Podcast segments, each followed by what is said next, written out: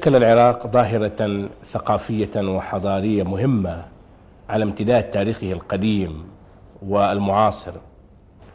وقد كان ينبغي لهذا البلد العربي أن يلعب دوره المؤثر في صياغة الخريطة الثقافية والإبداعية في العالم العربي. وقد كان له هذا الدور فعلا.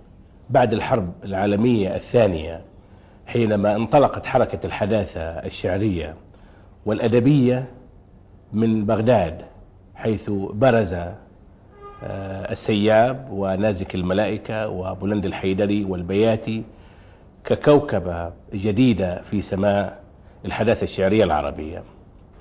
ولكن الأوضاع الأخيرة كأنها قد أعاقت مؤقتا بروز هذا الدور. وعلى كل حال فمعنا اليوم واحد من أبرز النقاد والأدباء العراقيين الذين لعبوا دورا وما يزال في تشكيل وتفعيل الحركة الثقافية والنقدية المعاصرة في العراق. معنا اليوم الباحث والناقد الدكتور محسن الموسوي. أهلا ومرحبا أهلا وسهلا بك. دكتور محسن لو أردنا أن نبدأ حديثنا ببوادر نزعه الحداثة الأدبية التي طرأت على مجتمع تقليدي تقريبا في العراق. نحن نعلم بأن هذا المجتمع عاش على امتداد تاريخه ضمن أنماط ثقافية واجتماعية معروفة. ولكن هذا النمط كأنه قد اهتز بعد الحربين العالميتين فتشكلت بوادر لحركات ثقافية وسياسية وأدبية وشعرية. والنقاد دائما ما يقفون مثلا عند هذه الظاهرة عبر السياب ونازك الملائكة والبياتي وبولند الحيدري. هل يستطيع الدكتور محسن الموسوي أن يعمم مصطلح الحداثة أو يسحب هذا المصطلح إلى جوانب أخرى بحكم اختصاصك كدارس للقصة والرواية العراقية؟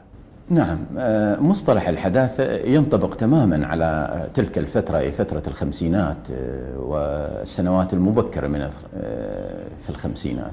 ينطبق على حركة الرسم في العراق كما ينطبق على القصة والشعر حركة الحداثة. كانت الحركة متجانسة تماما أي أننا عندما نعيد النظر في الرسم العراقي على سبيل المثال سنرى أن المجددين من أمثال جواد سليم انتبهوا كثيرا ضمن وعي عام إلى طبيعة الفرد الذي وهي طبيعة لم تتشكل من قبل في الكتابة القصصية أو في قصيدة الشعر، أي أننا يمكن أن نمر بالزهاوي مجددا ويمكن أن نمر بالرصافي بصفته وثيق العلاقة بأحياء بغداد وبالحياة البغدادية على سبيل المثال، ولكن نرى أن هذا الوعي الذي كان قائما حين ذاك كان ينبني فقط في إطار عمود الشعر. ولم يتمكن من الخروج على هذا العمود. ولكن سرعان ما بدأ أن الوعي التالي ما يسمى بالوعي بالوعي الأدبي الذي يمكن أن نميزه عن الوعي النهضوي أي وعي الإحياء. هذا الوعي الجديد الوعي الأدبي عموما والفني وجد أن السياقات القديمة والأطر الموجودة لم تعد تتسع لما يحتويه هذا الذهن من تجديد. هذه الحركة سايرت أيضا وعي سياسي كبير في داخل الحركة العراقية من خلال أحزاب تقليدية معروفة يعني كحزب الاستقلال والحزب الوطني الديمقراطي.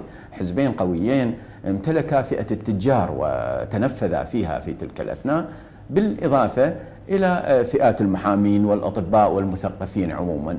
هذه الفئات المتجانسة تحركت بوعي كلي لدرجة أن بعض الأحيان الناس تخطئ في التفسير. فترى أن بعض الإخوان يرون أن وجود الرسامين البولونيين على سبيل المثال أثناء الحرب الثانية ضمن المجندين أثر في طبيعة الوعي آنذاك.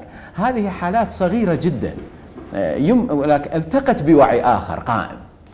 وكذلك يمكن أن يقال أن بعض الكتب التي دخلت من خلال الترجمة عن الوجودية على سبيل المثال والترجمات عن الإنجليزية تي وما إلى ذلك أثرت وهي أثرت تماما. ولكن من الخطأ أن نقصر الحديث في التجديد والحداثة على هذا الموضوع أي أن هذه التأثيرات بدت موجودة لوجود وعي آخر قادر على تقبلها والتفاعل معها. ولهذا حصل الامتزاج في حركة التجديد. التجديد غير الحداثة كما نعلم التجديد هو عبارة عن الخروج آه، بمعان تجديدية جديدة ولكن داخل الأطر الموجودة سابقا. أما الحداثة فتعني هو بلوغ آه، بلوغ وتخطي ما هو موجود. بلوغ آه، مداه الأقصى أولا وتخطي هذا المدى ثانيا باتجاه شيء آخر خارج سياق الزمن. ولهذا السبب أن القصيدة السيابية على سبيل المثال آه، سواء كانت انشودة المطر أو غيرها استعانت بالميثولوجيا واستعانت بالموروث الشعبي تماما واستعانت أيضا بالوعي المحدث الذي جاءها من خلال الغرب لتأتي بشيء أكثر قدرة على البقاء والاستمرار. انشودة المطر بقيت مستمرة في أذهاننا حتى هذه اللحظة لأنها تلتقي بالموروث الشعبي الدائمي في الذهن. تلتقي أيضا بالوعي الحديث بتفسيرات حياتية مختلفة. أعيدت خلقا فامتزجت في داخل الحياة مجددا وامتزجت بالنمط المستمر خارج سياق الزمن. في القصة يمكن أن يقال أيضا أن ديستوفسكي كان مؤثرا تماما وهذا صحيح. أثر ديستوفسكي في الوعي بالهامشيين الوعي بالهزأة الوعي بالإنسان الذي كان صغيرا على الهامش.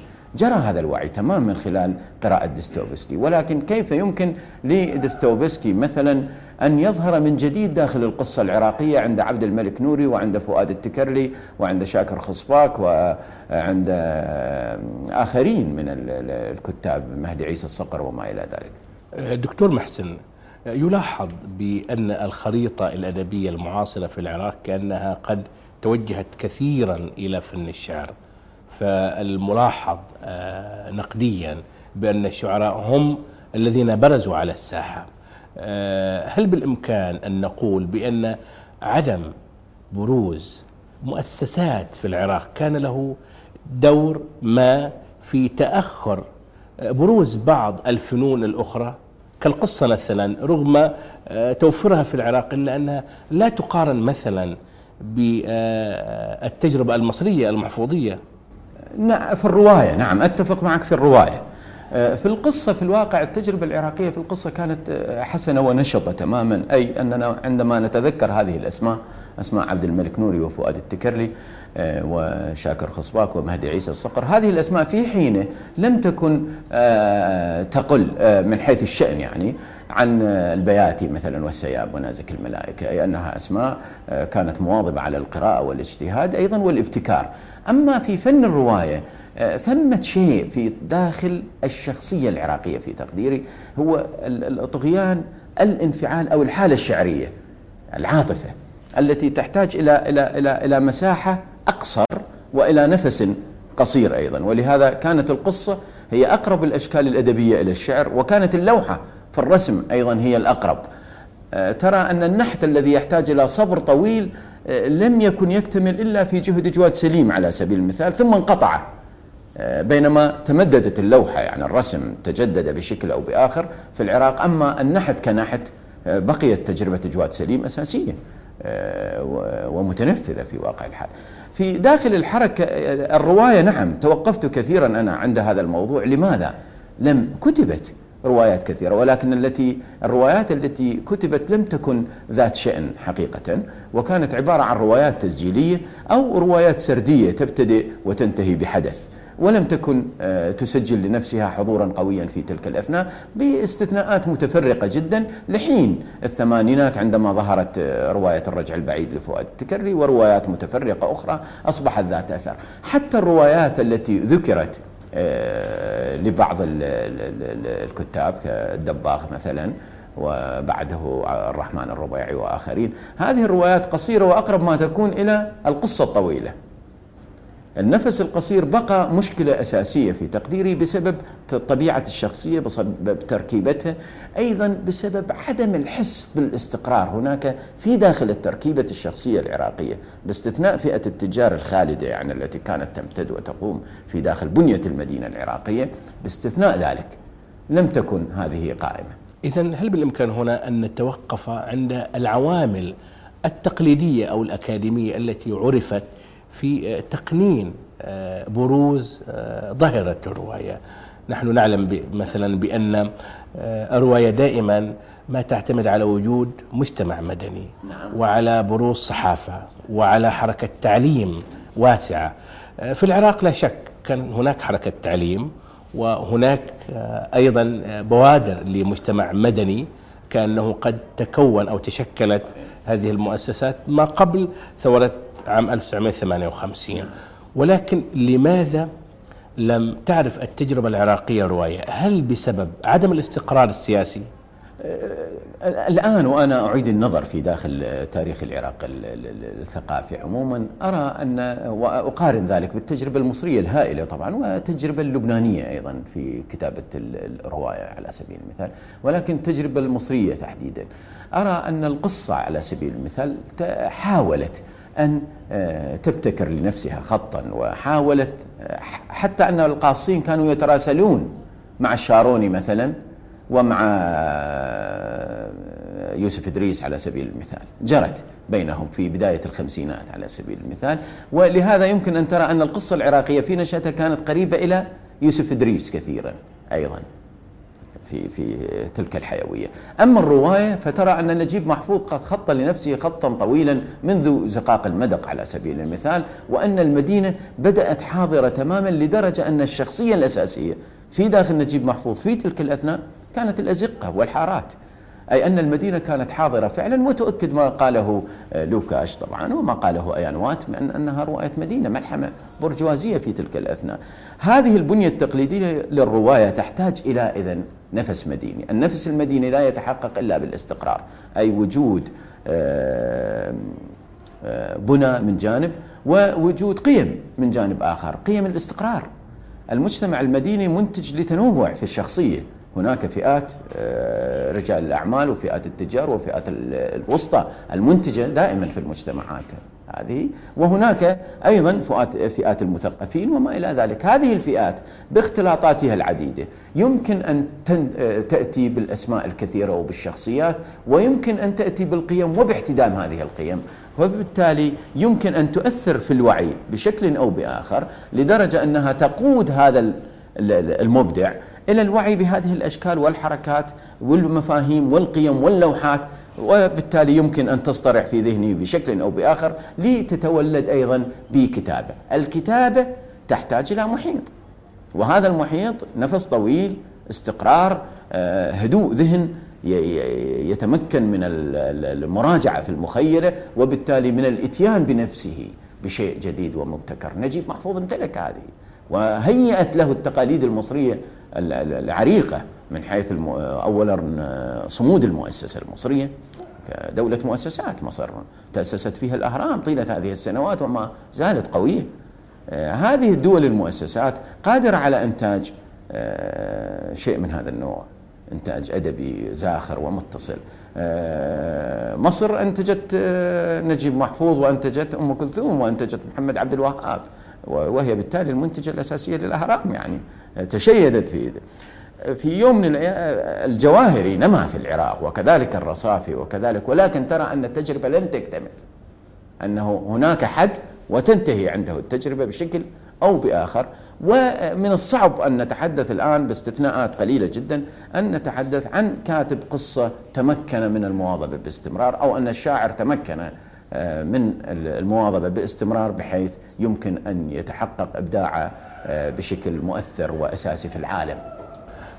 دكتور محسن لو حاولنا أن نتمثل نظرية التحقيب الجيلي والمذاهبي على الصعيد الأدبي في التجربة العراقية الملاحظ نقديا بأن هذه التجربة كان قد قفزت من المرحلة التقليدية الكلاسيكية إلى المرحلة الواقعية الحديثة دون المرور بالمرحلة الوسطى وهي المرحلة الرومانسية بماذا تعلل ذلك؟ آه، آه، بدون المرور في المرحلة الرومانسية. هي في واقع الحال المرحلة الرومانسية جاءت مع مرحلة تقليدية مبتدئة. يعني الثلاثينات في العراق آه، شهدت ملامح الرومانس. ولكن ملامح وعي نهضوي. اختلط الوعي النهضوي بالرومانس. نختلف عما هو عليه الحال في مصر. مصر عندما جاءت حركة الإحياء جاء, جاء معها الانفتاح على الحركة الرومانسية بشدة. الحركة الرومانسية في تلك الأثناء كانت عبارة عن بيان نهضوي لدى المصريين. آه، من خلال الاطلاع على بيانات الرومانسية وعلى ما قاله الشلي في الشاعر كيف يكون آه، خلاقا في المجتمع وعندما ترجم كارلايل الشاعر بطلا على سبيل المثال في مصر كانت هذه الكتابات مؤثرة تماما في الوعي النهضوي كما أنها كانت مؤثرة في الكتابة الرومانسية في تلك الأثناء. امتزجت آه، لدي لدى الفنان والكاتب المصري. في طبيعة الحال في العراق أنه الثلاثينات كانت أساسية ولكن حصل شيء آخر أن الثلاثينات جعلت المشرق العربي ينتبه على ما يسمى بوعي قومي. الوعي القومي جاء مصدرا أي أنه لم يكن وعيا مكتملا من داخل الجسد العربي ولكن جاء من خلال كما نعلم آه، إيديولوجيات أخرى. ايديولوجيات أخرى منتشرة في العالم في تلك الأثناء جرى التماس معها وهو تماس رومانسي آه، مثالي في أغلب الأحيان ولهذا آه، كان مليء بفضاء واسع وبكلمات مثالية وطوباويات شديدة جدا. هذه استمرت آه، في داخل الثقافة عموما وفي داخل الوعي عموما. ولم تحصل انشقاقات أساسية على هذا الوعي الطوباوي وعلى هذا الوعي المثالي إلا في الكتابة. أي أن الشاعر في تلك الأثناء في من خلال حركة الحداثة وفي القاص في تلك الأثناء حاولوا استعادة الرؤية ثانية إلى الواقع. بمزيج في بعض الأحيان المومس العمياء فيها مزيج رومانسي وواقعي آه، عند السياب على سبيل المثال ولكن واقعية شديدة عند البياتي. رغم نزعة التجريب الأساسية عند البياتي ولكنه كان دائما وأبدا يعود بالقصيدة ويعود بالمؤثر إلى الواقع إلى المجتمع ثانية ويحاول طبعا كان تأثير الأدب السوفيتي قائما في تلك الأثناء وكان آه، تأثير كما قلت المدرسة الوجودية قائما. دكتور محسن الخطاب الفكري النهضوي عرف في العالم العربي بتمركزه حول التجربة المصرية وكلنا يعلم مثلا بالدور الذي قام به. آه، الطهطاوي والأفغاني ومحمد عبده. ولكن هذه التجربة أيضا وجدت لها أصداء في آه، بقع هنا أو هناك على الخريطة العربية. في تونس مثلا برز ابن أبي الضياف وأيضا خير الدين التونسي. وفي المغرب هناك أصداء لهذه الحركة النهضوية. قبل ذلك كان في الجزيرة العربية الشيخ محمد بن عبد الوهاب مثلا يقوم بدور ما في الإصلاح الديني.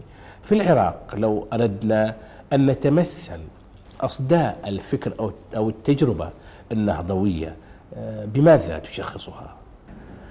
في تقديري الزهاوي يعد علما في هذه القضية، يعني توجد صحف طبعا صحافة عراقية قديمة كما نعلم جاءت مع مع الاستقلال. لنقف هنا اذا عند الاتجاه الاجتماعي في الأدب العراقي ونتمثل هذا الاتجاه في الخطاب الروائي أو القصصي. حينما نقرأ مثلا لغائب طعمه فرمان أو عبد الملك نوري وقبلهما ذنون أيوب نعم. نجد بوادر لنزعة إيديولوجية ما.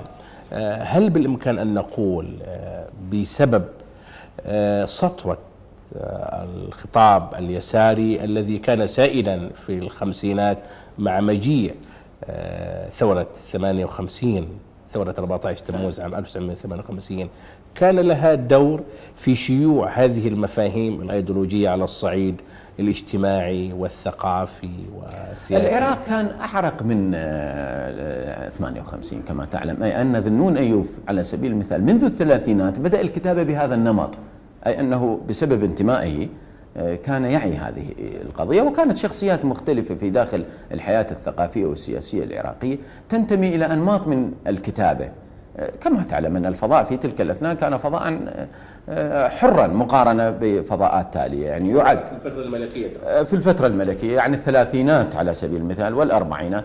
الخمسينات آه، كما يتذكرها الشعراء الأحياء من ذلك الجيل تعد فترة ذهبية في تاريخهم. هي الفترة الذهبية. لماذا يا دكتور؟ الفترة الذهبية لأنها على الرغم مما فيها من صراعات وعلى الرغم مما يصاب به بعض المثقفين من أذى لا يعدو يوم أو يومين من التوقيف أو ما إلى ذلك إلا أنها كانت فترة صفاء لقوى سياسية مختلفة متناحرة مختلفة ومجلات مختلفة ومتباينة كتابات. العراقيون كانوا ينتشرون في مجلات الأديب وفي مجلات الآداب وفي المجلات المصرية بالإضافة إلى أن العراق له مجلات عديدة في تلك الثقافة والبيان وما إلى ذلك من المجلات. كل هذه المجلات كانت تنشر موضوعات مختلفة. ومتباينة ولكنها جميعا تؤكد طبيعة وعي آه، حقيقي قائم واختلافات قائمة وثمة قدرة على التعايش بين هذه التيارات المختلفة والحياة الم... ثانيا ينظرون إلى فترة الخمسينات وعلى أنها نظرة آه، فترة ذهبية لأنها فترة نمو مجتمع. كان المجتمع ينمو بهدوء والمدن تتسع بهدوء والحياة تبدو جميلة.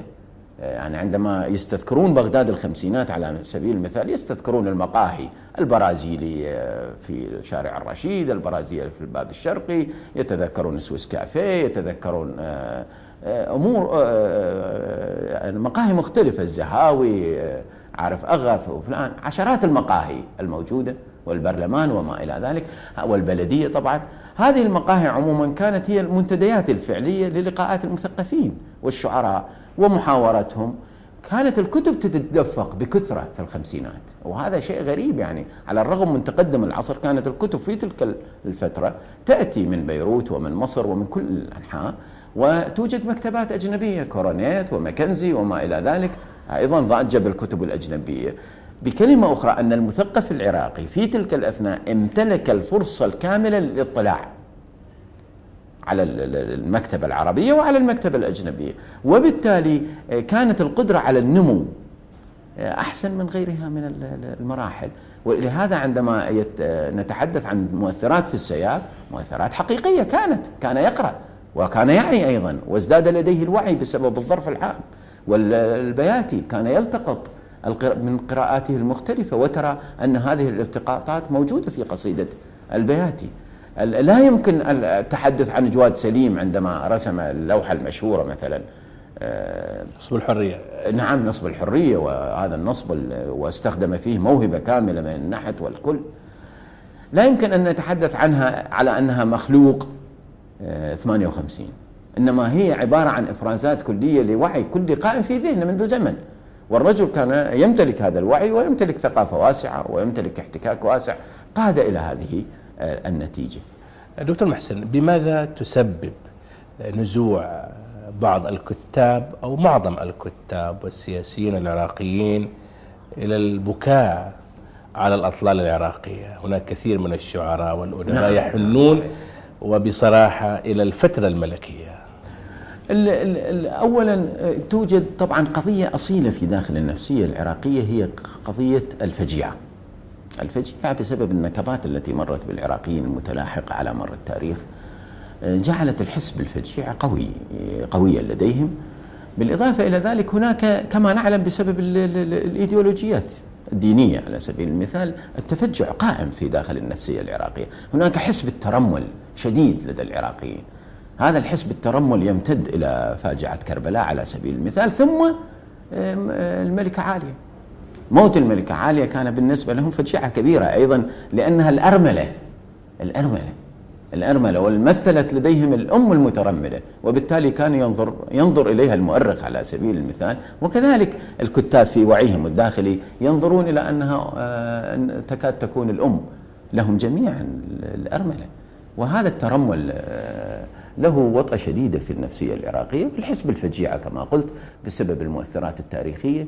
بسبب آه، يعني يعني الناس تستغرب لدى السياب على سبيل المثال. لماذا هذا طغيان الفجيعة عند السياب؟ في قصائد مبكرة مثلا. لماذا؟ آه، ويرون أنه هو في نما يعني في جو مختلف ولكن الجو العراقي عموما يمتلك هذه الحساسية، الغناء العراقي يمتلك هذه الحساسية، بدون الفجيعه لا يوجد غناء عراقي. يعني بدون هذا الحس الداخلي بالتفجع آه، يصعب أن تتحدث عن عن تون عراقي معين في داخل الأغنية العراقية.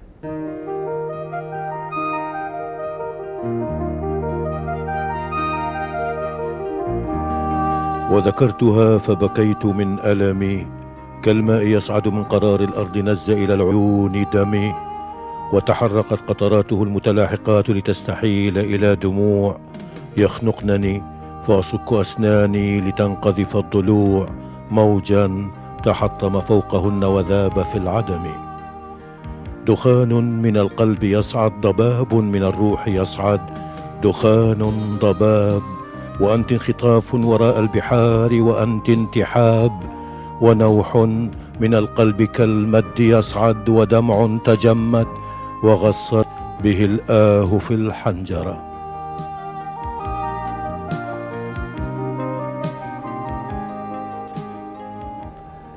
دكتور محسن الموسوي هل بالإمكان أن نتوقف عند التجربة الأدبية والشعرية في العراق وهو تحت المعاناة السياسية الأخيرة؟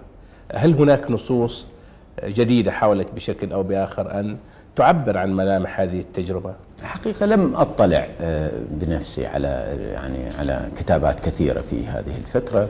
يمكن بسبب انهماكاتي في كتابات أخرى يعني كما تعلم عندي كتاب الترجيعات في الشعر آه، أشتغل عليه وأنجزت توا كتاب مجتمع ألف ليلة. أخذ مني وقتا طويلا آه، وقتا طويلا ولهذا يمكن أن تكون ولكني لم أتوفر عليها بشكل صحيح يعني يتيح لي أن أتحدث عنها حقيقة. بماذا توحي لك قصيدة السياب انشودة المطر؟ انشودة المطر كما قلت هي عبارة عن عن استجماع كلي لطبيعة النفسية العراقية مصاغة في وعي أوسع مصاغة في وعي أي أنها تذكرك فيها شيء من الطفولة آه، فيها شيء من إيقاع وتحسس بالفجيعة آه، فيها شيء من من الريف من العودة ثانية إلى الريف بعيدا عن المدينة أيضا على الرغم مما فيها من من آه، إيحاء بوجود مدينة ولكن تأتيك بحضور الريف ثانية بحضور القرية ثانية بشكل قوي. آه، تأتيك بالأنشودة الشعبية بقوة. ولكن السياب في هذه القصيدة قصيدة أنشودة المطر يقول وقد كتبها في بداية الستينات ما مر عام والعراق ليس فيه جوع. ماذا توحي لك هذه يعني هي الشعرية الحالية هي الغريبة أنه تجعل مرة أخرى تؤكد أن صوت الشاعر دائما هو صوت نبوي دائما وأبدا يعني. كما قلت أن القصيدة حملت في داخلها الأنشودة الشعبية والأنشودة الشعبية تمتلك دائما وأبدا تاريخ آه، تمتلك في داخلها التاريخ وتستعيد هذا التاريخ وتستعيد الوعي بالتاريخ بشكل أو بآخر. والشعراء غالبا ما يأتون بكلمات وبإيقاعات معينة وكأنها تحكي الماضي والحاضر. والمستقبل مرة واحدة وكما تمتلك الأنشودة دائما طبعها الأصلي القابل على الديمومة والاستمرار امتلكت أنشودة المطر هذه القوة وهذا الإيقاع وهذا التحسس بالفجيعة الشديد كما قلت والذي كان موجودا لدى العراقي وكأن العراقي دائما وأبدا عاش في ذاكرته الكوارث ويتوقع المشكلات والمآسي دائما ماذا كتب البياتي بعد خروجه من العراق مؤخرا؟ البياتي أصدر مجموعات من القراءات في تجربته الماضية آه، في كتب وكذلك أصدر مجموعة من القصائد القصيرة. القصائد القصيرة غالبا ما تأتي عند البياتي على أنها لوحات وتنويعات على تجربة ماضية. آه، هذا لا يعني أن البياتي من حيث التجربة والابتكار الشعري قد توقف عند حد معين ولكن سعة التجريب عند البياتي أصلا آه، تجعل هذه الكتابات تقع في دوائر التجديد والتجريب التي مارسها من قبل. أي أن البياتي حاول في تجربته الكلية كما نعلم أن أولا يأتي بهذا الوعي المتجدد يضع هذا الوعي في إطار الواقع ثانية ثم آه، يحاول الخروج على ما هو مألوف في داخل القصيدة الشعر. أي أن الناس يتوقعون من البياتي مثلا أن تستميله الأسطورة مرة وإلى الأبد. استمالته نعم ولكنه انحرف بالأسطورة عما هي عليه. دائما يأتي إلى, إلى, إلى تجربة معينة إلى مثل معينة إلى مأثورات معينة وإلى أساطير معينة ويعيد توظيف هذه ثانية. مثلا آه، أسطورة سارق النار كما نعلم. الناس الذين لا يفهمون شعر البياتي أو الذين يقرؤون شعر البياتي قراءة مجزوءة يأتون إلى البياتي ويقولون أنه لم يفهم أسطورة سارق النار. برامثيوس. ولكن البياتي جاء إليها كما انتبه إحسان عباس منذ فترة مبكرة جدا. انتبه إلى أن البياتي فعلا جاء إلى أسطورة سارق النار ولكنه لم يأخذ منها فقط مسألة البحث عن المعرفة من أجل الإنسانية وإنما أعادها إلى الواقع. أنا أضيف إلى هذا وأقول أن البياتي ليس مشغولا فعليا بالأسطورة ذاتها. أخذ الإطار من الأسطورة وأعادها ثانية إلى الواقع والتقى لديه شخصان. هما الشاعر صوت الشاعر من جانب وصوت آه، سارق النار من جانب آخر. ولهذا سارق النار غالبا ما يكون جالسا في حانة غالبا ما يكون مهملا غالبا ما يكون طريدا ومنفيا. هذه الشخصية أساسية عند البياتي وتقع ضمن نسقيه الأساسيين نسق المنفى الذي آه، يمتد أساسيا منذ الخمسينات في شعر البياتي ونسق المكابدة الاجتماعية الذي يمتد قويا في داخل قصيدته. دكتور محسن عرف البياتي بأنه أحد رواد القصيدة الواقعية. لماذا لا يبدو البياتي واقعيا في شعره الأخير حتى يتمثل معاناة الشعب العراقي؟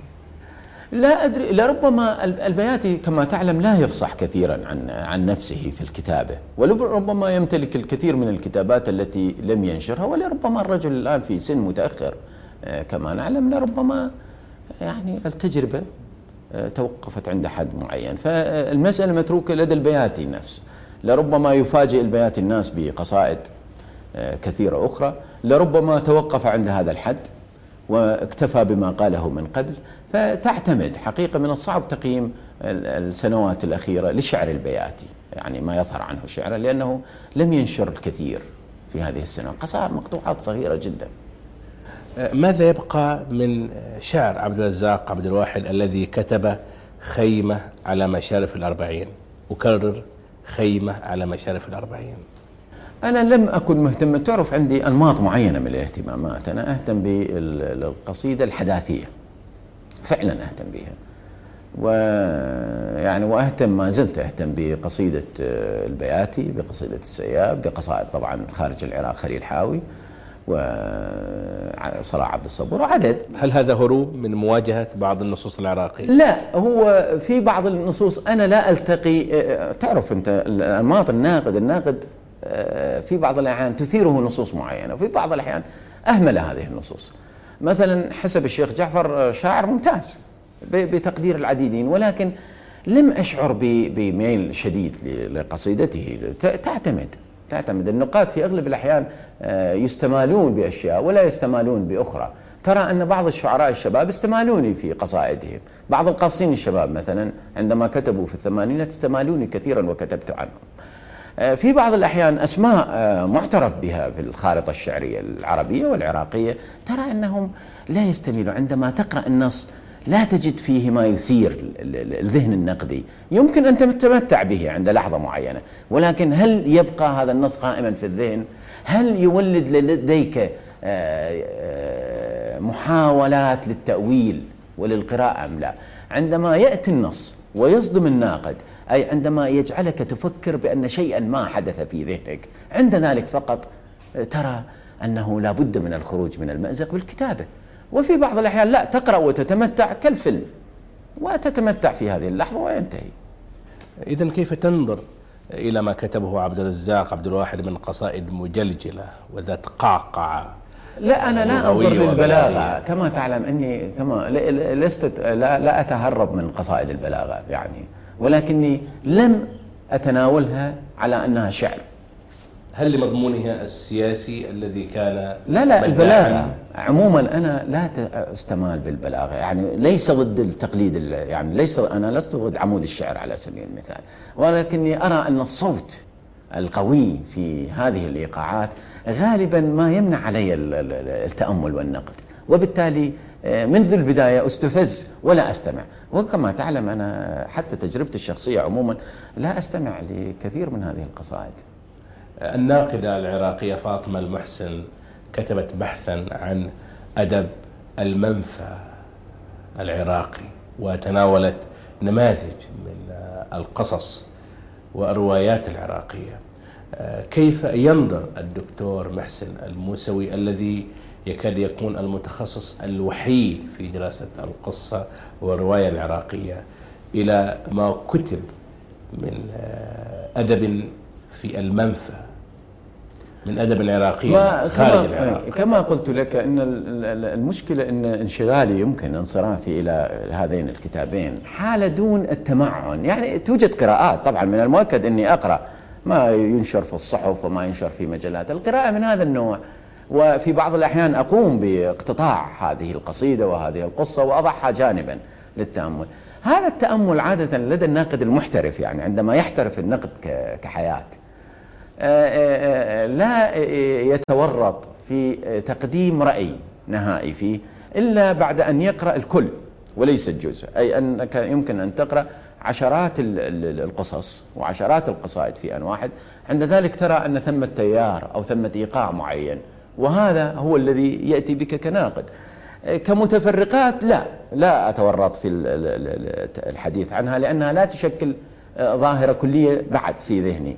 تشكل عندما أقرأها سوية عندما أطالع كل هذه مرة واحدة وبشكل مدروس أي عندما أضع ذهني كاملا في القضية لربما لسنوات قادمة أكون قد قد توفرت بشكل جيد على ذلك.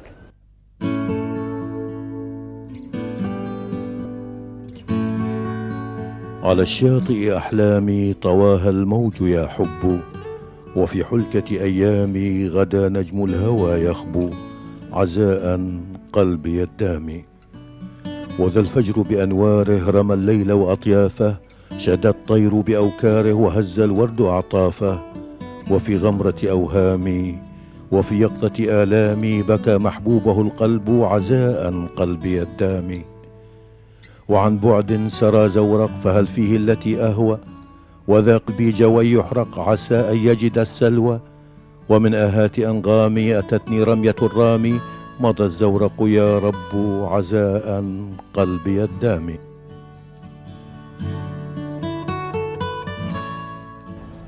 آه، دكتور محسن آه، أحد انشغالاتك النقدية كانت بحوثك عن ألف ليلة وليلة.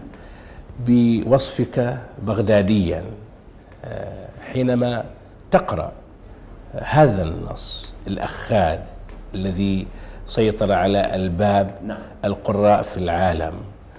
آه، كيف تقرأه أنت البغدادي المعاصر؟ نعم. حقيقة كما تعلم بدأت بألف ليلة وليلة منذ عام 75 ونشرت أول بحث في مجلة مازلم وورد الأمريكية في تلك الأثناء عام آه، 76 أول بحث موسع يعني وبدأت بعد ذلك عام 81 كذا كذا بحوث.